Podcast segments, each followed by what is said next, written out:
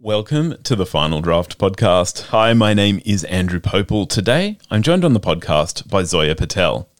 Now, here at Final Draft, we are all about books, writing, and literary culture. Uh, the podcast emerges from a show called Final Draft. It broadcasts from the studios of 2SER 107.3, little radio station here in Sydney, Australia.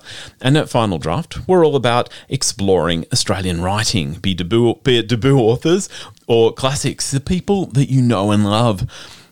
Each of these conversations, it's a chance to look at the issues that are driving the author's storytelling. It's a way to discover more from these books that you love, the future classics.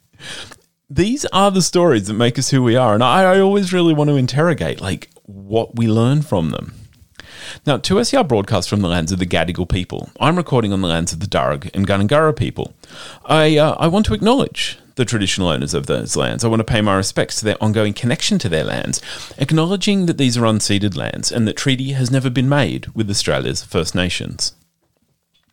And as I said, uh, Zoya Patel is joining me today. Um, Zoya, she is a writer, she's a commentator, she is just an incredible person to chat to. If you're a long term fan of the show, you would have caught uh, a conversation we had a few years back when she was a judge of the Stella Prize. It is so exciting to have her here today with her debut novel, Once a Stranger. I um I, I, really got a lot out of this book. This is a book about identity, about culture, about family. I'm really excited to bring it to you. I'm not going to say any more, though. I want to let Zoya do all the talking, so please join me as we discover Zoya Patel's Once a Stranger. I'm Andrew Pople. It is my pleasure to be welcoming to the show today Zoya Patel. Zoya is a writer, a communications professional. She's the founder of feminist arts and literature journal Feminartsy. She has been the chair of the Stella judging panel in 2021. Her debut book, No Country Woman, was a collection of memoir essays critically acclaimed, but today she is joining us with her first novel. It is called Once a Stranger. Zoya, welcome. Thank you so much for having me. Thank you so much for joining us. I um I love chatting with you. We've chatted in the past, and I loved Once a Stranger. So that's like a two good reasons why this is going to be a lot of fun. Um, can I introduce the narrative? So, Ayat's mother is dying. It's been six years since the two have been together. A rift seemingly impossible to heal. But now Ayat has received a call from her sister Laila. Their mother doesn't have long to live, and somehow they must reconcile to reunite as a family. So I wanted to keep it really simple. Like I feel like the emotional punch just in this idea of the separation and the need to come back together is is so much of the narrative impetus for Once a Stranger. Was that where it started for you? Like where did where did these characters sort of come into life?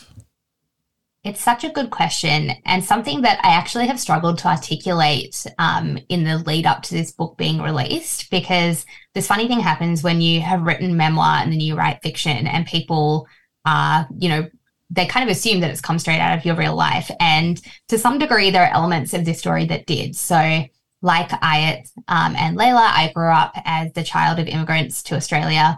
I was born overseas as well, and my parents are Indian and Muslim. Um, and like them, I also grew up with some expectations around our cultural lives and the way that we would live as adults and who we would spend our lives with. So, you know, the expectation of an arranged marriage was very um, present in my life. And like Ayat, I found love with a non Indian man. So I've been with my partner for a long time now, and he's white Australian. And so I think the original kind of premise of the book, this idea of this conflict um, that happens for Ayat because she chooses to step outside of her cultural norms, and that's what causes the estrangement from her mother and her sister. Um, I'd kind of lived through a version of that, and I wanted to explore it because I knew that there were very few stories like this about that immigrant experience in Australia out there. And I knew that firsthand because when I was going through things like this, or even just growing up, knowing that there was this kind of gap between my cultural life and um, the identity and expectations of my family, I couldn't find narratives that reflected that experience back to me.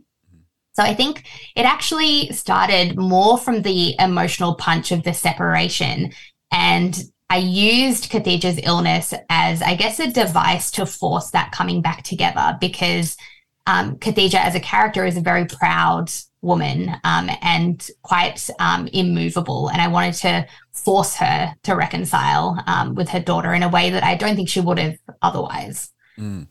I want to, like, I really want to get into. Um, I guess the, the way that comes out in the plotting and the way it comes out in the dynamic between the characters, but if I can just pick up on something you said there about that that sort of tendency for people to identify, especially you've you've written memoir, so I mean, memoir's all about uh, they, they're going to identify you, but it strikes me that it, it is a, a, hazard of the job when you're a writer. People are going to uh, start to say, "Who are you in this book?" But but also, like I'm. I'm pretty sure people aren't asking Stephen King about his past as a killer clown. Like, is there something inherent to certain types of writing that maybe invite comparison or identification in maybe not a helpful way? Absolutely. And I'm glad that you picked that up because something that I felt really strongly is that when you're writing about culturally diverse characters and you're a culturally diverse person, there is this automatic assumption that you must be writing from lived experience.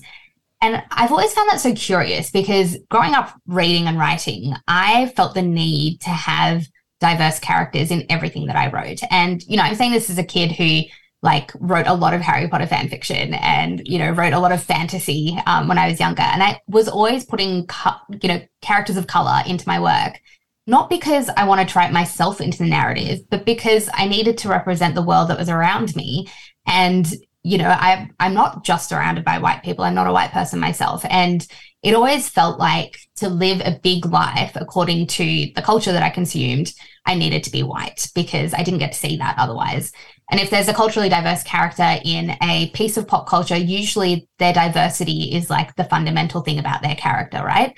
Um, I've written before about um, characters in shows like Gilmore Girls. Lane Kim is this, you know, Korean girl, but her entire character is about her Koreanness mm. and how that impacts her life. So, you know, of course, I'm always going to write about culturally diverse characters because that's what I'm interested in. But I can't only write about my experiences because frankly I don't have enough to to fill the number of books that I'd like to write into the future.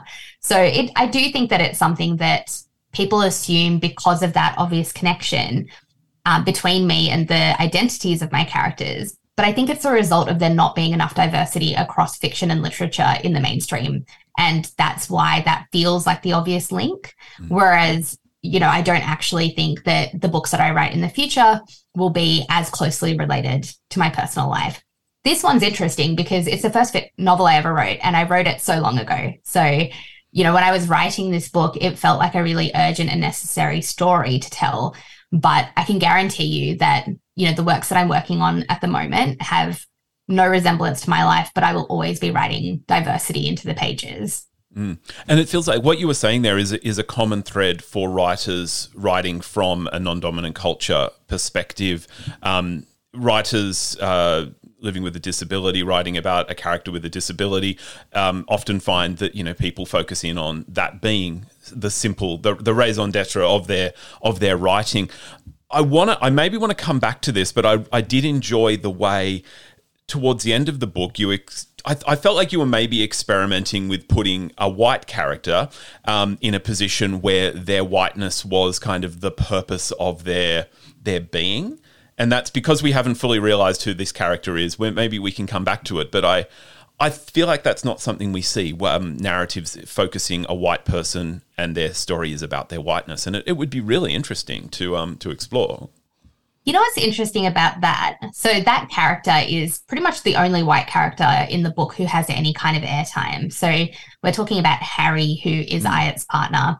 Um, and he's the reason why she's been separated from her family for so long. And they've, you know, they've built this beautiful relationship together, but her cultural background, her family have been this kind of looming like ghost in the room, this thing that causes conflict and um, is obviously really hard for him because he's never experienced any kind of discrimination on the basis of his skin color before, right? Now he's coming across these people who are like, we don't accept you because you're white, which is pretty mind-boggling experience. And I know, you know, early in my own relationship, we talked about this a lot because walking around as an interracial couple out in the world, we would often get some pretty negative feedback from complete strangers and usually other South Asians who would um, make remarks or even just like look at us in a certain way, etc. And my partner was always like, whoa. And I was like, oh, you haven't had racism before. Like, that's what this is. Um, so, what's funny about it, though, in terms of the book, is the very first version I wrote of this book had a whole plot line for Harry. Mm. So, he was like a third perspective or a fourth perspective throughout the whole book. And it just didn't work. And I remember writing it being like, oh, why doesn't this feel right? Um, and then I worked on it with my editor. And I think we realized that to really give the kind of impact of his story um, or his position within the story we almost needed to not have that internal life of his because he he acts as a symbol in the book. And you're right towards the end of the book you know he is put into a position where he's the minority. And you get to kind of see that um, the role reversal there i guess. And it gives a bit of weight to the experience of these three women who have been living in a country um, where they're the minority. You kind of see that reversal and, and the flip. And I think part of the reason why I wanted to do that was because I wanted readers who were reading this book who don't have an experience of marginalization themselves to be able to just do that mental flip and try and see it from the other side. Yeah. I apologize. I did not mean to to center Harry um, in in this way right at the beginning of the conversation. I will like. I will. I think just, he's fascinating. Mm. So I actually, yeah, I really I, like. I meant to center him later in the conversation. Um, okay. I will note though, like when you're talking about sort of either either bald faced or passive racism, there you refer to negative feedback, like you were getting Google reviews. you know what? I think that might be a cultural thing because I do feel like it's practically the same as a Google review. Like it's a, actually, I love that. I'm going to use that all the time. I feel like operating in the Indian community, um, you're kind of like constantly getting a rating from your aunties and your mm. uncles and your cousins. Um, so that's, I love that. I love that idea. One out of 10 would not recommend the new boyfriend. No, um, 10 out of 10 um, has followed all of our rules. Two out of 10, disappointment to family. Yeah. let's let's jump in, and I want to start at the beginning. You begin uh, once a stranger with Ayat in turmoil. She's received an email from her sister, and she doesn't know how to proceed after so many years. They've been separated. There have been so many times that she has wanted to reach out, but she felt she couldn't. And we're immediately in this moment where Ayat she doesn't know what to do. I feel like for so many readers, they're going to read this, they're going to have a sense, maybe understand this idea of estrangement, but also maybe not what Ayat is feeling. What you're showing us, you're showing us a woman who has been severed from her family. By consequence, she's adrift from her culture. She feels adrift in her world. Uh, is there any way you can even give us, you know, sort of an entry level on, you know, what that might mean outside of just, oh, we haven't spoken? Yeah. And I think it's something that you kind of grow an understanding of as you get further into the book, because part of what makes it so unique is that by virtue of being migrants and, and coming to this country, when Laila and Ayat were children, the bond that they have as a family is more close and more significant um, than it might have been had they not had that kind of feeling of displacement. Because early on in their lives, all they really had was each other. Um, and you know, they move to a small town, they suffer racism, and the bonds as as a family that they create are really a way of kind of um, bolstering each other, giving the children a sense of security and certainty. And that becomes so important that when it breaks and it's not there, it's like being completely adrift. Like so much of Ayat's identity is, you know, something that was created in reflection of her mother and her sister and and the lives that they had together and it's made even more significant because by virtue of being Indian and Muslim and and some of the cultural protectiveness that their mother has Laila and Ayat have really not had the kind of networks and um, and social lives that other young people would have. So a lot of what they have grown up with, a lot of their coming of age, has been directly with each other and with their mother. So that kind of split, and it happens gradually as well. You know, like you gain you gain independence gradually over time, and then when the final kind of split happens, I already have been feeling the sense of dissonance from her cultural life and and the life that she's leading outside of the home. So that split when it happens feels like a very, you know, decisive, firm break. Like there's no coming back from that. So the idea of then trying to re-enter that space to to kind of reach out to her sister um, and her mother after this much time of not speaking when you go from being that close to being that far apart it's you know it's, excruciating it's really hard to imagine mm. and and Ayat and Laila, they grew up feeling different as children of migrants or migrants themselves in a predominantly white. I mean, they it's Wagga that they first um, live, and so they're not seeing people who look like them. When it t- comes time to, char- to characterize, when it comes time for Ayat to meet Harry's parents for the first time, she reflects on her trepidation and she says, even if people weren't actually racist, they still didn't necessarily expect their own lives to closely intersect with someone like her. And I wondered about that just that constant pressure, and you really drive it home when later in the book the family return they visit khadija wants to see um, you know the places that she's grown up in india. And ayat talks about just not a feeling so much as the the absence of that feeling of pressure like something has been lifted off her.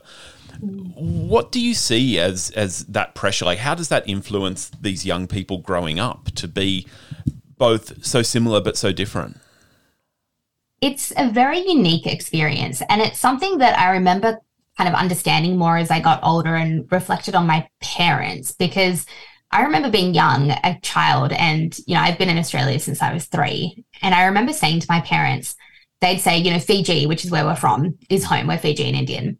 And I'd be like, Australia is home. I don't know what your problem is, but can we just like agree that we live in Australia? Australia is home. I'm Australian. And I was really kind of firm on this identity. It wasn't until I got to the age where my parents were when they moved to Australia that I realized that for them, Fiji will always be home. Their identity will always be Fijian Indian. Similar to if I move from here, I'll always be Australian, right? Like mm. there's no shifting of that.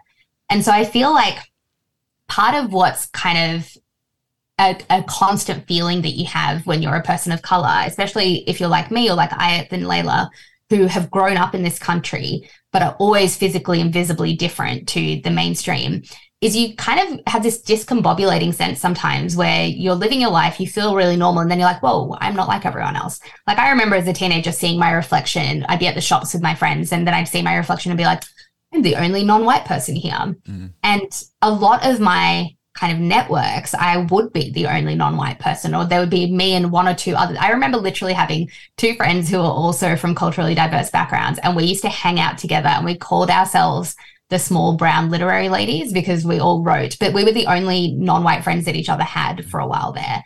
So I think part of what it does to you over time is you internalize this sense of almost like dis- defensiveness. Mm-hmm. Like there's a part of me that was always a bit like, people are um, by and large fine um, with me being different. And I've had a really good experience with, um, you know, really strong community um, networks in Australia. But every so often someone won't be. And every so often there'll be an incident of racism and it really jolts your identity when you're not expecting it. And so I think you're always on guard. And then when I go and visit countries where I'm not the minority, where, you know, I remember going on a trip recently with my mum and my sister to Malaysia and the the kind of relief you have of just being like, oh, like that's not part of this experience is actually quite it's hard to describe. It's quite liberating. And there are other things that kind of come up. Like, you know, I remember being over there and um, realizing that as soon as people do know that you're a foreigner, it does kind of change things. So even when we go to India, we try really hard to not like display how foreign we are because then you start getting ripped off on like taxi fares and food. And my parents would always be like, just speak in Hindi. And I'd be like, oh, I'm not very good at it. Like, and I remember once my mum was walking down the street in India. I think I put this in the book even she was like walking down the street. We are in India, and a shop assistant, when we went into the shop, was like, You're not from here. And she's, you know, beautiful, perfect Hindi. And she was like, How would you know that? And he said, When you were walking, you were lifting up your trousers so that they didn't touch the street and like the cowpats and things on the street. And um, Indian locals don't care about that. and I remember being like, It comes out, right? Like, no matter how hard you try and hide it, it comes out. And I think that's true of like being the person of color in Australia. No matter how Australian you get, it's always part of your identity and it's part of how other people see you. And it's the same thing sometimes when you go back home. In the book, Ayat and Laila are so so different, um, and uh, Ayat sort of by virtue of the separation, but also she puts herself out in the world more than Laila. Laila is incredibly successful in her life, her academics, her career. But I wondered the their parents, or at Khadija particularly, they characterize sort of the, the similarities to their parents. Um, Laila personally narrativizes this as sort of a shyness, or um, you know, where where I have mental blanked on the word for people who do not like getting out in the world. Introverts, introverts. Yeah. she characterizes herself as an introvert, but I wonder is there a protective factor there? Is is Laila aware of the spaces that she can occupy and avoiding spaces where she will have that uh, difference uh, as a point of confrontation? Yeah, I think you're spot on there. I think Laila is kind of protecting herself, but also I feel like she's quite duty bound. Mm. Like she kind of sees her role as the eldest as being a supporter of her parents. And as a result of that, she she tries to live up to their expectations. And I think in Laila and Ayat, I wanted to show the two different versions that I saw of um, that experience of growing up as a migrant or as a child of migrants, because there were those two paths that I saw, even in just like, you know, people I saw at school, the other Indian girls that I grew up with. And I felt like I went in one direction. I was very much the Ayat, where I was into counterculture. I wanted to do all of the like, norm quote unquote normal teenage things like go to gigs pierce my nose like although i will say um, facial piercings indians totally fine with nose piercings. My parents let me get mine at 14 and i remember everyone else being like whoa hectic. Um, and they're like finally you're like ad- adhering to something in our cultural customs. Get your nose pierced.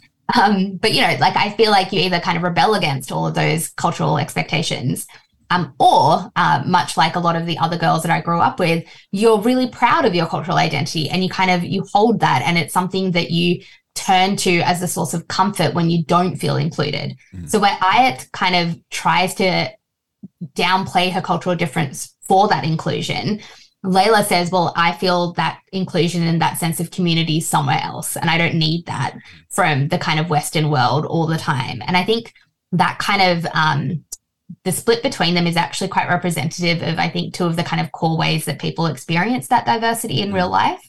Um, but I also do think that the age is a big part of it because um, Indian families, certainly in my my experience, are quite hierarchical in terms of age. So as the older siblings, you have a lot more responsibility. Um, younger siblings uh, have a little bit more leeway, and I'm the youngest of four, so I speak from experience as someone who like generally kind of skipped out on chores and like rules and like, you know, all of the expectations my parents were like more heavy on my older siblings. By the time they came to me, um, no one was really checking whether I was doing my homework. Let's put it that way. See, I'm the oldest, and I always thought my brothers got it easier because I'd already given my parents all the heart attacks.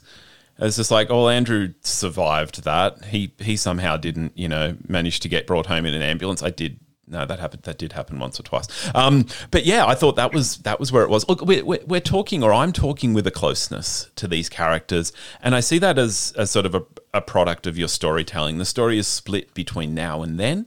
Um, it's also told from the perspectives of Laila uh, and Ayat and their mother Khadija. I was curious about that. Why? What did that open up the story? I, I, I and I say that because I could imagine a world where we are exclusively told the story from Ayat's perspective, or where perhaps it's Ayat and Laila, but Khadija's voice is separate. Was it always thus, or um, how did the story open up for you that way? I did originally start writing it thinking it would all be from Ayat's perspective. But the thing that I found was missing was the nuance to why her family have reacted the way that they did. Because I think it would be really easy to write the story from Ayat's perspective and kind of villainize her mother for not mm. understanding and villainize her sister for not siding with her because the idea of choosing who you love is something that I think a lot of, you know, Western audiences would see as a no-brainer. Like how why is it your parents mm-hmm. um, you know, choice who you love? How how is that fair? You know, that kind of like knee-jerk reaction against arranged marriages and things like that. And I wanted to show that it isn't just this salacious thing where you know, we talk about arranged marriages and it's this scandalous like idea of this really archaic thing that happens in other countries.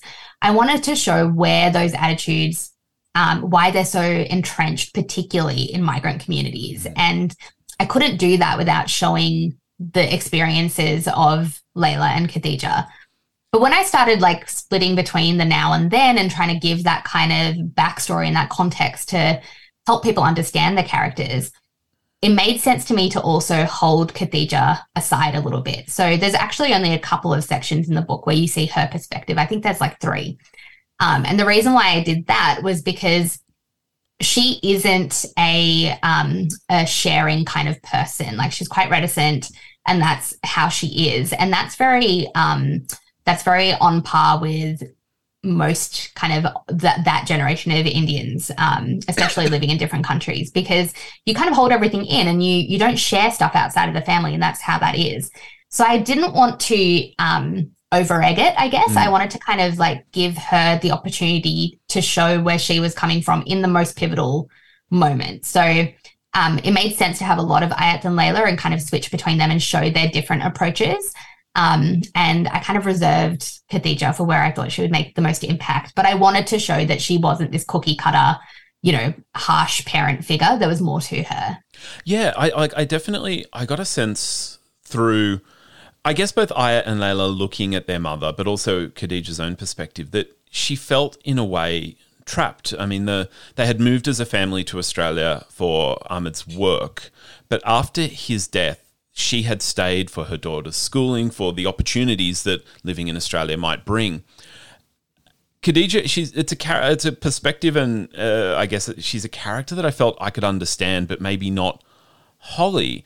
Um, I, I, wondered, you know, would I would I rebel against that? How would I? You know, it's very hard to put myself in that perspective, but would I perhaps suggest to myself that well, opportunities present in different ways? I wondered if you could just talk a little bit more about this character that may seem, you know, very outside a lot of people's experience, and that duty and sacrifice that fuels her life. Yeah, absolutely. I always felt, particularly when I was kind of growing up and and going through some of the things that Ayat and Layla went through as teenagers, I would look at the older generation in my community and I'd be like, why are you people like this? Like, why can't you just like lean into the culture we're in? Why aren't you wholly um, embracing all of the opportunities we have over here that are different? Because I really saw people, you know, like my mum and her friends and um, our aunts and uncles um, gravitating towards our community, going to, you know, functions where they could be with other Indian Muslims or Muslims in general, and really finding community in that sense of um, cultural connection. Even when we moved to Australia and we lived in Albury, we had this big community of other Muslims of all different um, cultural backgrounds. And that was really the core kind of, um, I guess, like our our cultural inclusion came from that kind of cohort. And I did always find it a bit like, like why? Um, and then as i've gotten older i've been like more conscious of how important it was for for them to have that and have that connection to our culture and how hard it would be to just have to like leave all of that stuff in your home country and not be able to practice even just the day-to-day stuff that um, you know really fundamentally brings who you are to life. And so Khadija was interesting to me because she's grieving her husband. She has these two daughters she has to raise. And the risk associated with that when you're trying to do the right thing as a Muslim parent and you have two daughters um, is quite significant, right? Like she's trying to like get the most out of their um, opportunity in Australia for them while also protecting them from all the things that could go wrong um, in her eyes. And I think I she was so puzzling to me. And I still don't feel like I fully know that character because I've never been in that subject position and I still kind of struggle to fully understand it. But something that I kind of gained as I got older and spoke to my parents as peers rather than as a child and a um, and a parent is this insight into like why they came to Australia and what kind of went through their minds in those early years where they were kind of, you know, it's just this constant bombardment of difference and, you know, newness and not knowing what's going on and trying to bring it all together for your kids. And so I think that's kind of what I was trying to like show with Khadija is nobody, they don't have the answers, but mm. they're trying their best to kind of get the most out of the situation while also dealing with their own identity crisis because it is really hard to be a new person in a new country.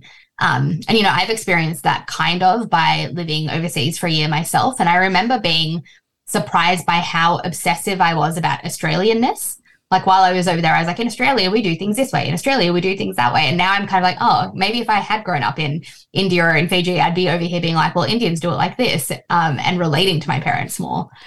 I feel like like we have we have such a fraught relationship with this idea of maybe like cultural authenticity, cultural cohesion versus cultural hegemony. Like, you know, um, and I mean, Australia's not racist. You can't talk about racism, but, you know, we, we have these pejorative terms that get thrown around like, um, uh, people will migrate and move into ethnic enclaves and mm. somehow like somehow maintaining expressions of your identity is is a negative. negative and then and I this is going to be a bit of a throwback. I'm not sure if you're going to remember this, but there was it was like a sort of an Aussie kind of pop punk song. I think it was the late 90s. Australia Don't Become America. Cranky. I don't know if you remember it. We're not going to play it, but it was, and it, it was exactly, it was, you know, it was a punk song. So it was just the title repeated angrily multiple times. And, you know, somehow if we're defining ourselves against, you know, those great cultural imperialists, America, it's okay to express your cultural identity. But when it's someone else doing it, um, no, perhaps they need to, uh, what's the what's the polite word, de these days? Assimilate. Yes, assimilate. Yeah. I was. Yeah you got to fit in. Um, it's a, it's a really fraught conversation where we we I, I think dominant culture white people are going to pick and choose. Yeah, and I think, you know, I've always thought of assimilate as a dirty word because I grew up in that era mm. of Pauline Hanson's first time around um, mm. in the Senate, Senate or Parliament, I can't remember. But, you know, the word assimilate was thrown around a lot. And I knew even then, like as a child, I was like, mm, that's not, you're not saying that because you actually mean what it means. Mm. You know, you're, you're talking about something else. And I think that pressure to try and like demonstrate that you're of here when you're um, visibly not white um, is really challenging. But something that I've noticed is different, you know, as I've kind of grown up and, and realized where the privilege of having grown up in Australia comes in for people of color. When I walk around in the world, because I dress a certain way, as in like I dress very normal um, in clothes that are quite clearly ordinary for Australians. Yep. Um, and I speak like this with this accent. Very quickly, people will switch to treating me like I'm just any other Australian, right? Whereas when I go out into the world with my parents, I really notice the way that they're treated and it is different. Like I remember going with my dad when we were buying a house and he came and looked at every house that we were buying or looking at, um, which is really helpful because we knew nothing and he knew everything. Um, so it was great. He'd like go and jump on the floors and like climb into the ceiling cavity. Um, but real estate agents were often kind of rude to him, and he has an accent, um, and you know is quite clearly older, mm. and they could be quite dismissive of him and kind of quite patronizing. And I used to watch this, and I'd be like, you guys are treating this guy like he's an idiot, right? Like he's a multimillionaire. Of all the mm. people who you want to like court in this scenario, he should be the one. But there's this automatic thing of like, if you don't demonstrate yourself as Australian, then there's this attitude of like othering that just happens straight away. And so I feel like I I have like white adjacent privilege of like just being able to emulate some of these like cultural, you know, markers of being whiter or more Australian or more assimilated. Mm. Um, and that's the kind of like really subtle casual racism that I think we all just kind of absorb and react to. But I do think that the more you're exposed to that, the more you feel a strengthening of your identity as not being Australian. Mm. So I really do think that that has an impact on how much um, people like my parents then really hold on to their pride in their Fijian Indian Muslim identity because that's if you're going to be othered um, and associated with that anyway, it really makes it hard for you to absorb a sense of um, commitment to an Australian identity because people are just constantly telling you that you don't have that. You know, you don't get to own that. I think it's and it's that process of sort of unconscious absorption. It's you know people might sort of characterize it as well. It's always been that way type thing that challenges the notion that well it, that, that we ever need to challenge it. That maybe there is something happening here. It it feels so baseline for people. Why why would we why would we ever look at it? Mm-hmm. I, I wonder if um, that I actually really wanted to challenge that with myself um, because I was really conscious. We touched on this before, but I was really conscious of the way I was leaning into Ayat's perspectives in Once a Stranger. I found her to be quite reasonable. She was conciliatory. She she wasn't asking anyone to change completely for her. She simply wanted space to move. And I'm like, even as I say it, I'm like, you're you're using language that justifies Ayat's perspective but I'm conscious that that is partly because her experiences more closely, not exactly, but more closely mirror my own culturally. And I don't maybe have the knowledge, the understanding to appreciate where Khadija was coming from, why Laila is is so closely associating herself with her mum over her sister. We've touched on a lot of these issues so far, but I was really curious about whether you had that sense in the two part question two part questions are always a bit hard, but um, whether you were conscious of that and whether you felt a need to manage the reader's tension, like the, the obvious tension that would arise. I mean, I think it's not hard to see that I also related to Ayat more, and I probably made her more sympathetic. So I wouldn't kind of blame yourself for that, um, because she does have the most quote unquote reasonable perspective, right? Like she's very much like, hey, who does it hurt if I love this person? Mm. Can't we just kind of you do you and I'll do me? And can't we still have something together?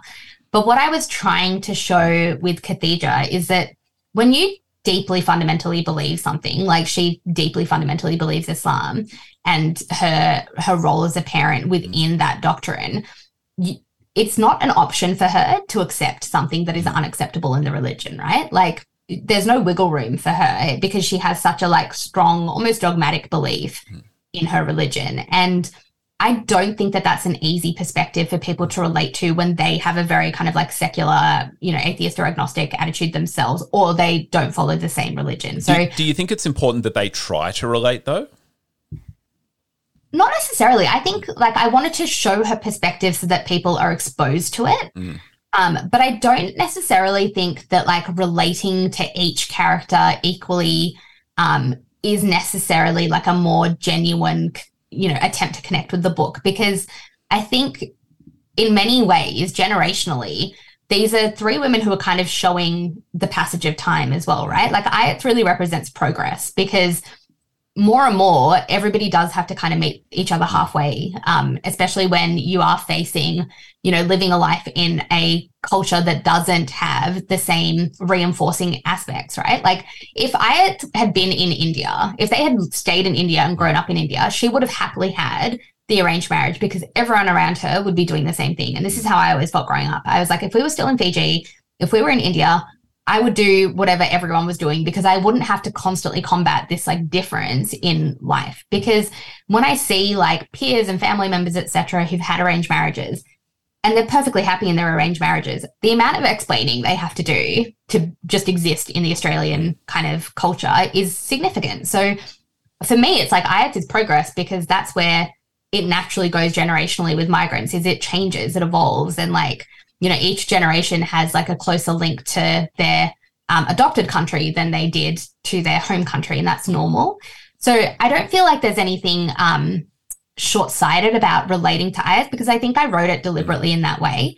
And in a way, Laila and Khadija are there to kind of show that there is more complexity to their perspectives than you might think because you will automatically relate to Ayat, mm. right? Like she's the more, she's definitely the perspective that seems to have the least negative impact on the others. Yeah. Um, but yeah, and I think also I, in not having Khadija represented as strongly throughout the book in terms of her perspective, it's harder to relate to her because you don't get that insight until later. And partly the way um, I wrote the ending, which is this final kind of flashback scene, and it's from Khadija's perspective, I wanted to leave readers with that because I wanted them to kind of go away and think about all of the things that Khadija did throughout the book and all of the ways that she kind of put her cultural expectations on her daughters in the context of how she was so driven to give them everything she could as a parent, raising them by herself in this new country. And I wanted that to sit with readers to kind of maybe trouble some of those perspectives a little bit, maybe make them rethink the way that they're related to that character. Um, but I think, yeah, it's kind of hard to do that without reading the book as a whole. Yeah. Uh, and tilting those perspectives or maybe going deeper into them really got me thinking also about the men in the novel um, and the way they, I guess, punctuate the, the the, the characters of the the women that they are attached to. We've got Ahmed is only part of the novel so briefly, and he he kind of exists in the novel as an open question. Mm-hmm. Um, what would his presence have meant in this whole situation? Well, we've got Harry, um, Ayat's partner, and Muhammad, Laila's husband.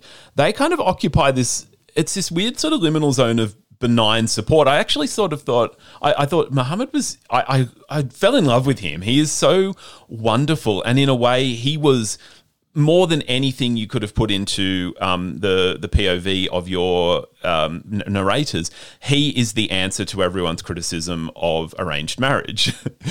but what what was important to you in crafting these supports and companions, particularly for Aya and Laila? I think you've um, absolutely kind of like summarized that. I oh, wanted Muhammad sorry. to trouble everybody's assumptions about arranged marriages. Mm.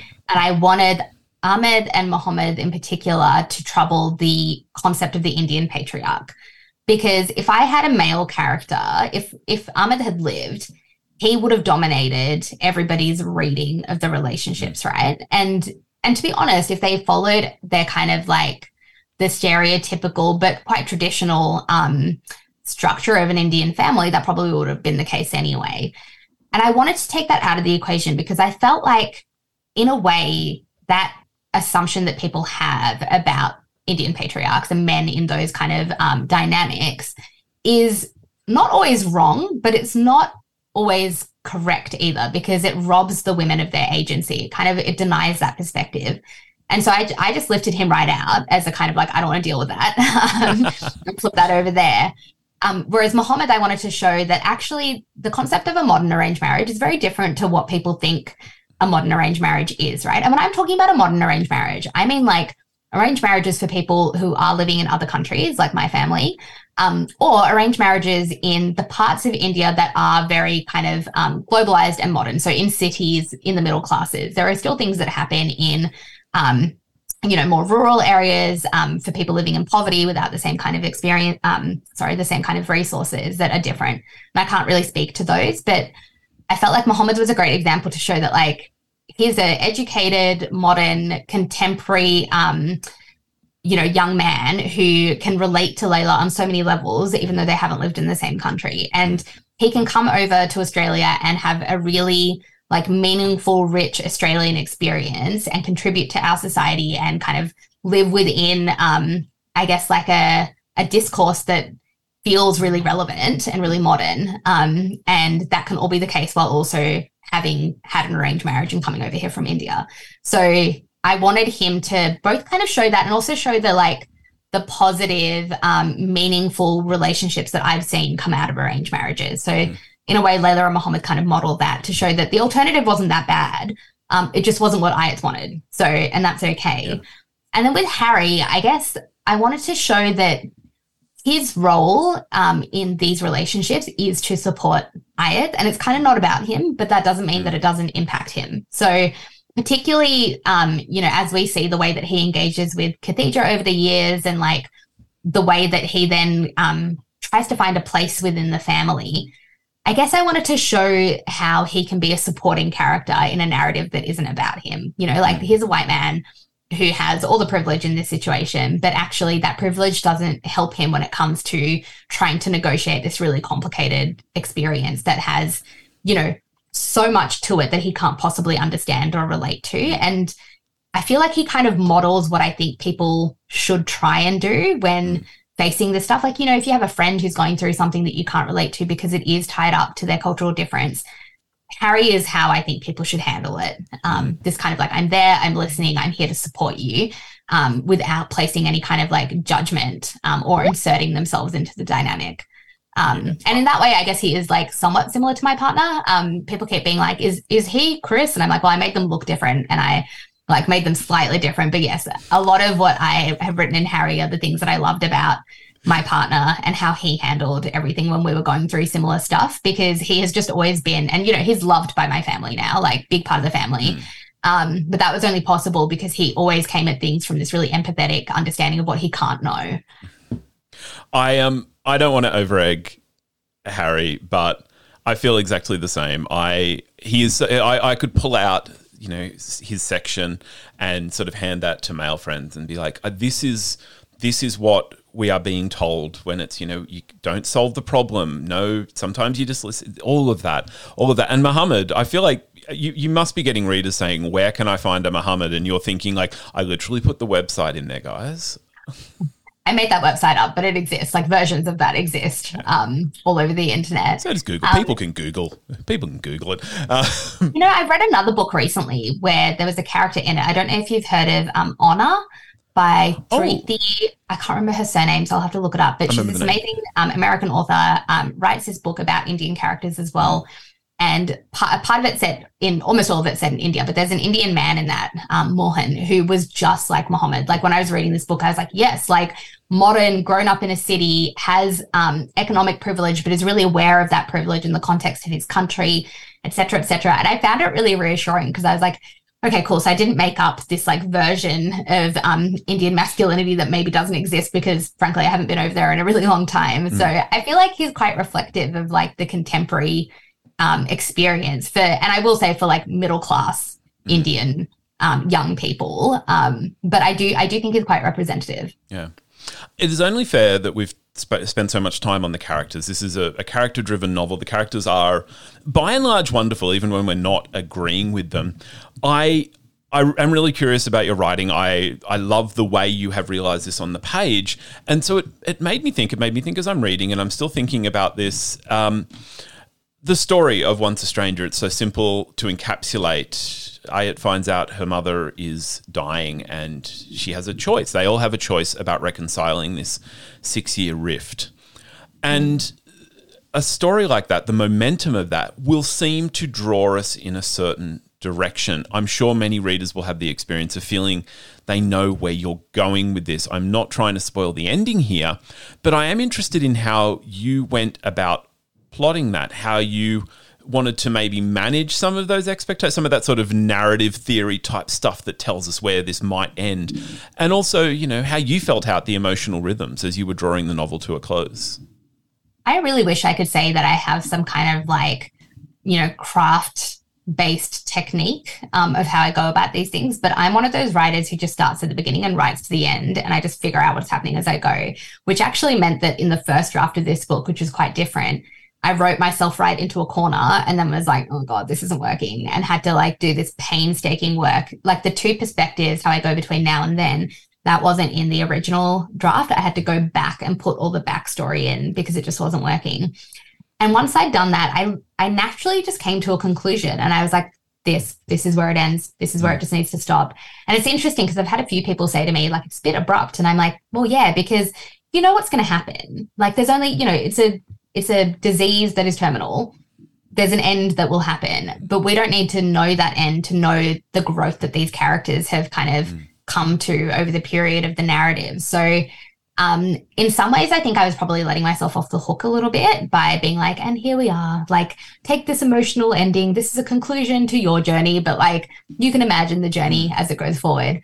So I don't think I necessarily like thought from a like strategic perspective on how to kind of build that. Mm. Um, but I will say I've rewritten twice. So there've been two big rewrites of the book.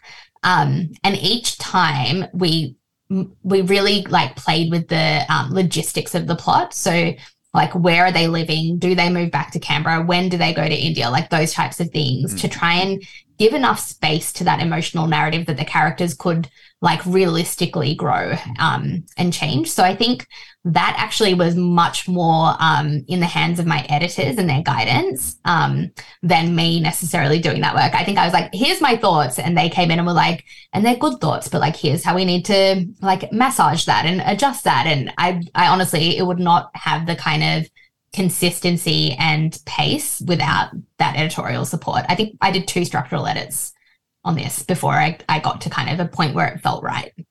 Terrific. Thank you for indulging that. I think I think um, it's always really interesting. I'm always really fascinated. I, I I remember once upon a time I often wasn't interested in the ending of a novel unless it was, you know, like the big mm-hmm. denouement, who is the killer type of thing. And now I find I've lately I'm just fascinated by how a novel ends because it's almost like you know, it's the cliche of what happens next and writers being badgered for, you know, another chapter. But realistically, that that cutting off point is really going to determine so much of, I guess, the emotional legacy of any work. You know what's interesting also, as you start writing and you kind of know roughly what a word count is, I find that I just like now I check the word count. I'm literally doing this with the work that I'm working on at the moment where I'm like, all right, I've got probably like 5,000 words for this to get to like a good size. Mm. And so then I'm working backwards from there to be like, and this stuff has to happen before I can get to that. So I think like some of it actually comes down to these really banal, like mundane aspects where you're like, well, it can't be huge. It has to be like roughly this many thousand words. So let me just like make sure that everything fits in. It's stuff um, that it's so much fun, but it can also I feel like as you as you learn this and you get sort of you, you can spoil things for yourself. Like I am now at a point where I can sort of pick up a book and be like, oh, it's 240 pages long. Well, let's look for the end of part one around page 80. And, yeah. and, and when it happens, um, it is, you know, there's almost, there's almost a sense of, oh, do I need to keep reading? That was what I, that was one thing that fascinated me about Once a Stranger because I, you talked there about like, you know, the illness has uh, a logical conclusion that people, you know, we don't, maybe we don't need to see that scene. But I, I think you may have thwarted some expectations of some people in the way you drew it to a close and maybe did leave us hanging a little bit and and, and for that I appreciate it like I was watching the pages wind down between my fingers is why digital reading isn't the same um, watching those pages sort of and I'm like there's we're not going to get everything that we need here yeah, and I've had a few people be like, "But why?" Um, and I've been like, you know what? It just felt like the right moment. Mm. And I can't really explain. Uh, maybe other writers will get this as well. Sometimes you just feel like that's where they need to stop, and it sounds really woo woo, but like mm. it's the characters kind of like reach their point, and that's that's as far as it can go. Um, but I have been reading a lot digitally actually um, recently, and there've been a few times where I've been like, "Oh, is that it?" Um, because you get so absorbed that you want you want more. But I actually think it's like more meaningful for me to be forced as a reader to kind of sit with those feelings and work it through myself without being told how to take the ending or told what happens um, you know next and what happens after that. So um, this is me trying to uh, you know retrospectively apply some kind of um, thinking to my ending when actually I think I like wrote the last sentence and was like the end um, and didn't really like think about the reader experience until my editors were like maybe let's let's relook at that. I, I think it's a good it's a good antidote to um, you know too much understanding of genre and narrative theory. You know we don't we don't always want to know, or if we have an expectation, we want it subverted. I I, I wholeheartedly agree with everyone just destroying my uh, understanding of literature. I will also say that in the two big rewrites that I did, the one thing that did not change at all was the ending. Oh, mm. Interesting. thank you so much. And thank you there. That was a bit of a deep dive. That often, for people who listen to the podcast, what we just talked about there is usually what happens after I do the little outro. Um, and I, I, I, we'll have to, I'll have to question whether that's um, the radio listeners are going to be interested in in that deep dive stuff, or maybe we'll just stick to the character stuff. But Zoya, you've you've answered all the questions and you've been so generous with your time. Um, I am speaking with Zoya Patel. We are discussing her new novel. It is called Once a Stranger. It is fabulous, lovely, so many questions. Um, and Zoya's been so generous with her time. I really appreciate it. Thank you so much, Zoya. Thank you so much for having me. I really enjoyed the chat. Thank you for joining me. Thank you for joining Zoya. You are here on the Final Draft podcast. Zoya Patel's new book is Once a Stranger. It's out now from Hachette. The Final Draft podcast is recorded on the lands of the Darug and Gundungurra people. The show is produced and presented by Andrew Pople. Do stay in touch with us. You'll find us on social media. Just look for at Final Draft 2 SER. And uh, look, if you are enjoying the show, subscribe in your podcast app. It means a new episode. Well, they're coming out a couple of times a week. We have bonuses. It, I try to make it good value. If you are enjoying it, please give it a like, give it a share. Could I ask you to write a comment? Like if you if you've really enjoyed this, write a comment and tell us that. Better yet, telling other people that. It's a way to help people discover the podcast. I am Andrew Pople. I will be back with more incredible conversations with Australian writers uh, here on Final Draft. But till then, I hope you have a happy week of reading. Bye now.